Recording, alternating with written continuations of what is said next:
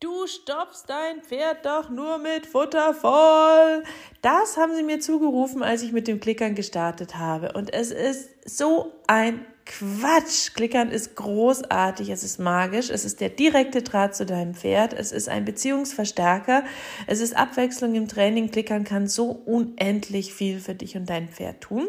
Und weil es so großartig ist, machen Hero und ich einen gratis Online-Workshop übers Klickern für dich.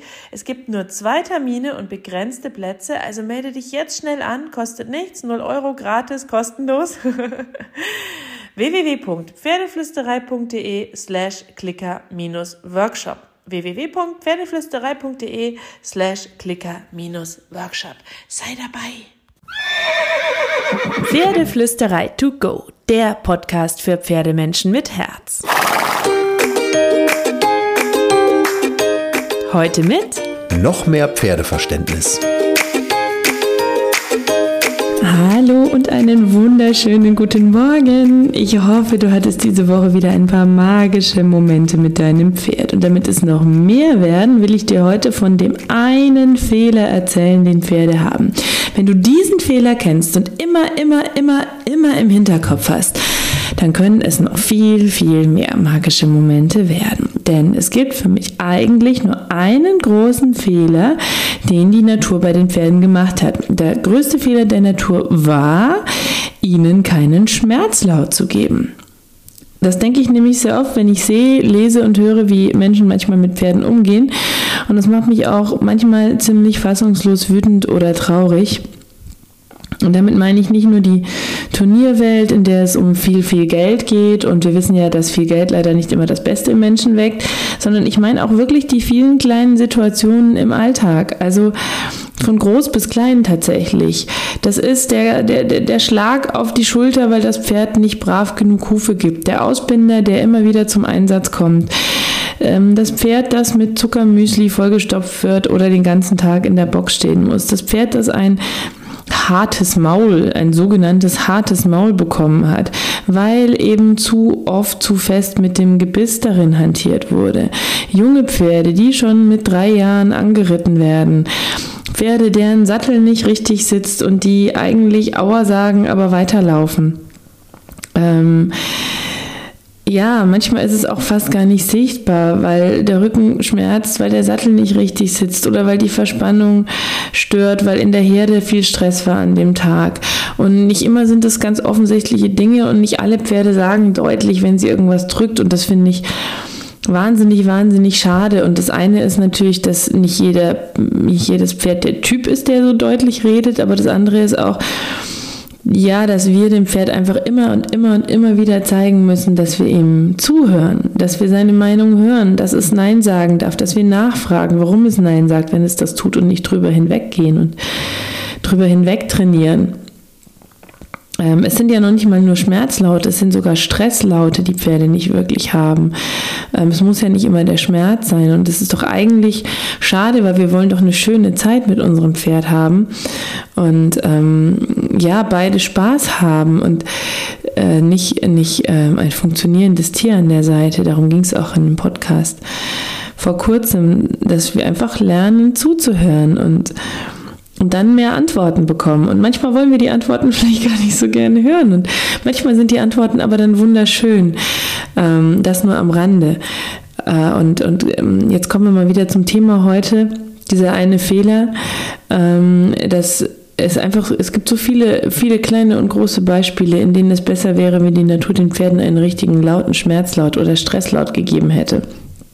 Weil ich weiß gar nicht, wie es in deutschen Reithallen zum Teil zugehen würde und wie laut es da wäre, wenn dem so wäre und ähm, wie viel besser es vielleicht für die Beziehung wäre und für das Reiten an sich und die Entwicklung des Reitens und des Umgangs mit dem Pferd, wenn das anders wäre. Aber es ist eben leider nicht so und ich wünsche mir sehr, dass wir zusammen was daran ändern, weil die Pferde haben durchaus schon Kommunikation und sagen uns schon, wenn sie Stress haben oder Schmerzen oder wenn sie was nicht möchten. Ähm, sie sagen es aber eben in aller Regel sehr, sehr leise und sie sagen es meistens nur mit ihrer Körpersprache. Sie flüstern quasi. Und manchmal hören sie dann auch auf zu flüstern und werden stumm und geben auf, weil eben keiner zuhört. Und dann geben sie nicht nur ihre Kommunikation auf, sondern manchmal irgendwann sogar ihre Seele. Zumindest im Umgang mit den Menschen. Und das sind dann diese Pferde, die so todbrav sind oder die so, die so absolut ähm, ja, mit leerem Blick mitlaufen, ähm, die manchmal ja auch, ähm, wenn jemand dann ähm, sie sieht und ähm, achtsam mit ihnen umgeht, feststellt, dass sie fast schon eine Depression haben. Das können Pferde auch haben, die sich so zurückziehen und das ist wahnsinnig schrecklich und das macht mich auch sehr traurig. Und dann gibt es die Pferde, die anfangen wütend zu werden, die beißen, die treten, die sich wehren. Das ist so das andere Extrem. Dann sind sie auf einmal Problempferde, dann sind sie der Gaul, die Zosse, dann sind sie unreitbar oder ein Fall für den Schlachter oder das blöde Schulpferd, das immer tritt und das keiner haben möchte. Und auch das finde ich unglaublich traurig, ähm, weil, weil ja, der Umgang mit dem Pferd doch eigentlich etwas Schönes ist und das Reiten in aller Regel ein Hobby. Keiner von uns muss wirklich davon leben. Und ähm, ja, und, und trotzdem, also wir als Freizeitreiter, sage ich jetzt mal, natürlich müssen Schulbetriebe davon leben und natürlich müssen Profireiter davon leben. Aber da gibt es ja auch Profireiter und Schulbetriebe, die zeigen, dass es eben auch über einen anderen Umgang funktionieren kann, die da auch Vorbilder sein können. Ähm, und letztlich glaube ich, kein Pferd kommt als Problempferd auf diese Welt. Es ist eigentlich immer der Mensch, der das Problempferd erschafft. Manchmal, weil wir es nicht besser wissen, manchmal, weil es uns egal ist, manchmal, weil wir Angst haben und lieber mit Gewalt als mit Wissen arbeiten, um uns schneller sicher fühlen zu können. Und Gewalt fängt eben auch im Kleinen an. Was ist Gewalt, ist die große Frage. Manchmal, weil wir es so gelernt haben, weil es uns andere so beibringen, weil wir es nicht besser können. Es gibt so viele Gründe, warum Menschen aus ihrem Pferd ein Problempferd machen. Und damit meine ich eben nicht die großen Brutalitäten wie die peitschende Gerte, die blutigen Sporen, die Rollkur. Damit meine ich eben auch die vielen kleinen Momente des Alltags wenn das Pferd eine drüber gebraten kriegt, weil es den Huf entzieht, wenn die Miteinsteller sagen, jetzt hau dem doch mal eine, weil das Pferd schnappt, wenn es angebrüllt wird oder mit viel Druck in die Ecke gedrängt wird, weil es nicht das macht, was wir wollen, wenn es im Roundpen ohne Sinn und Verstand und Timing gearbeitet wird, weil es keine Ecken hat, in denen es entkommen kann. Das Roundpen zum Beispiel ist enormer Druck oder kann Druck sein, wenn man nicht gut damit umgeht. Es ist auch irgendwie eine Form von Grausamkeit des Alltags, wenn der Mensch kommt, das Halfter überwirft, am Strick zerrt und das Pferd ohne ein freundliches Wort mit sich nimmt. Das ist achtlos. Wenn es kein Bitte gibt, wenn es kein Danke gibt, keine Achtsamkeit und keinen gegenseitigen Respekt. Das sind alles Momente, finde ich, die mich traurig machen. Ich weiß nicht, wie es dir geht. Vielleicht widersprichst du mir auch an der Stelle. Vielleicht siehst du das auch anders. Das fände ich spannend. Dann lass uns diskutieren. Aber ich finde das unglaublich traurig, weil ähm, ich glaube, dass es unsere Verantwortung ist, wenn wir mit Tieren arbeiten, dass wir lernen, die Tiere zu verstehen, dass wir achtsam mit ihnen sind, dass wir auf sie eingehen. Egal ob Pferde, Hunde, Katzen, Kaninchen, das ist egal. Ich denke, sobald wir uns dafür entscheiden, ein Tier in unser Leben zu holen, ist es auch unsere Pflicht, das Wissen zu sammeln, zu lernen und dem Tier ein verantwortungsvoller Partner zu sein. Punkt. Und damit meine ich nicht, dass wir nicht Fehler machen dürfen, weil es so vieles gibt, was man lernen muss. Und wenn man auch vieles macht, dass man einige Zeit später nicht mehr machen würde mit mehr Wissen. Es ist okay, ich mache Fehler und ähm, es ist für mich auch immer wieder ähm, ja ein Dilemma, wenn ich merke, dass mein Pferd die Fehler ausbaden musste, die ich gemacht habe, weil ich ein Jahr später schlauer bin als ein Jahr vorher. Aber das ist okay, keiner kommt als Meister auf die Welt. Ähm, es ist einfach nur wichtig, dass wir nicht stillstehen, dass wir lernen, dass wir uns weiterentwickeln, dass wir nicht verharren und Entwicklung verweigern, weil wir an althergebrachtem festhalten wollen, dass wir ähm, ja, ähm, nicht in diesem Gefühl der Sicherheit, dass wir wissen, wo wir stehen, aufhören, uns zu verbessern und zu verändern, weil Veränderung bedeutet immer, dass wir die Komfortzone verlassen müssen, dass wir hinterfragen müssen, was wir früher gemacht haben, dass wir uns vielleicht eingestehen müssen, dass das, was wir früher gemacht haben, nicht gut war.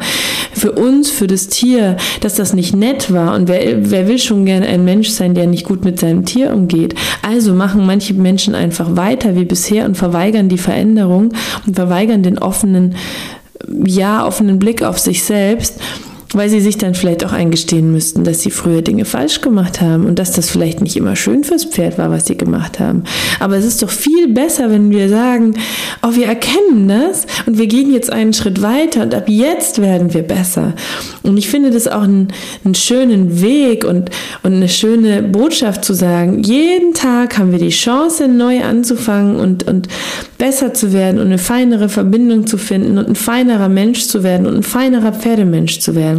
Und es braucht Mut und es braucht Energie, aber es tut auch unglaublich gut, wenn du diesen Schritt machst.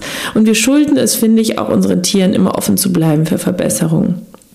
Wenn du so ein Mensch bist, juhu, mach es gut, mach es weiter so, lass dich nie entmutigen, wachse, lerne jeden Tag dazu, geh deinen Weg, solange es ein achtsamer und respektvoller Weg mit deinem Pferd ist. Hör deinem Pferd zu, geh den Weg zusammen mit deinem Pferd.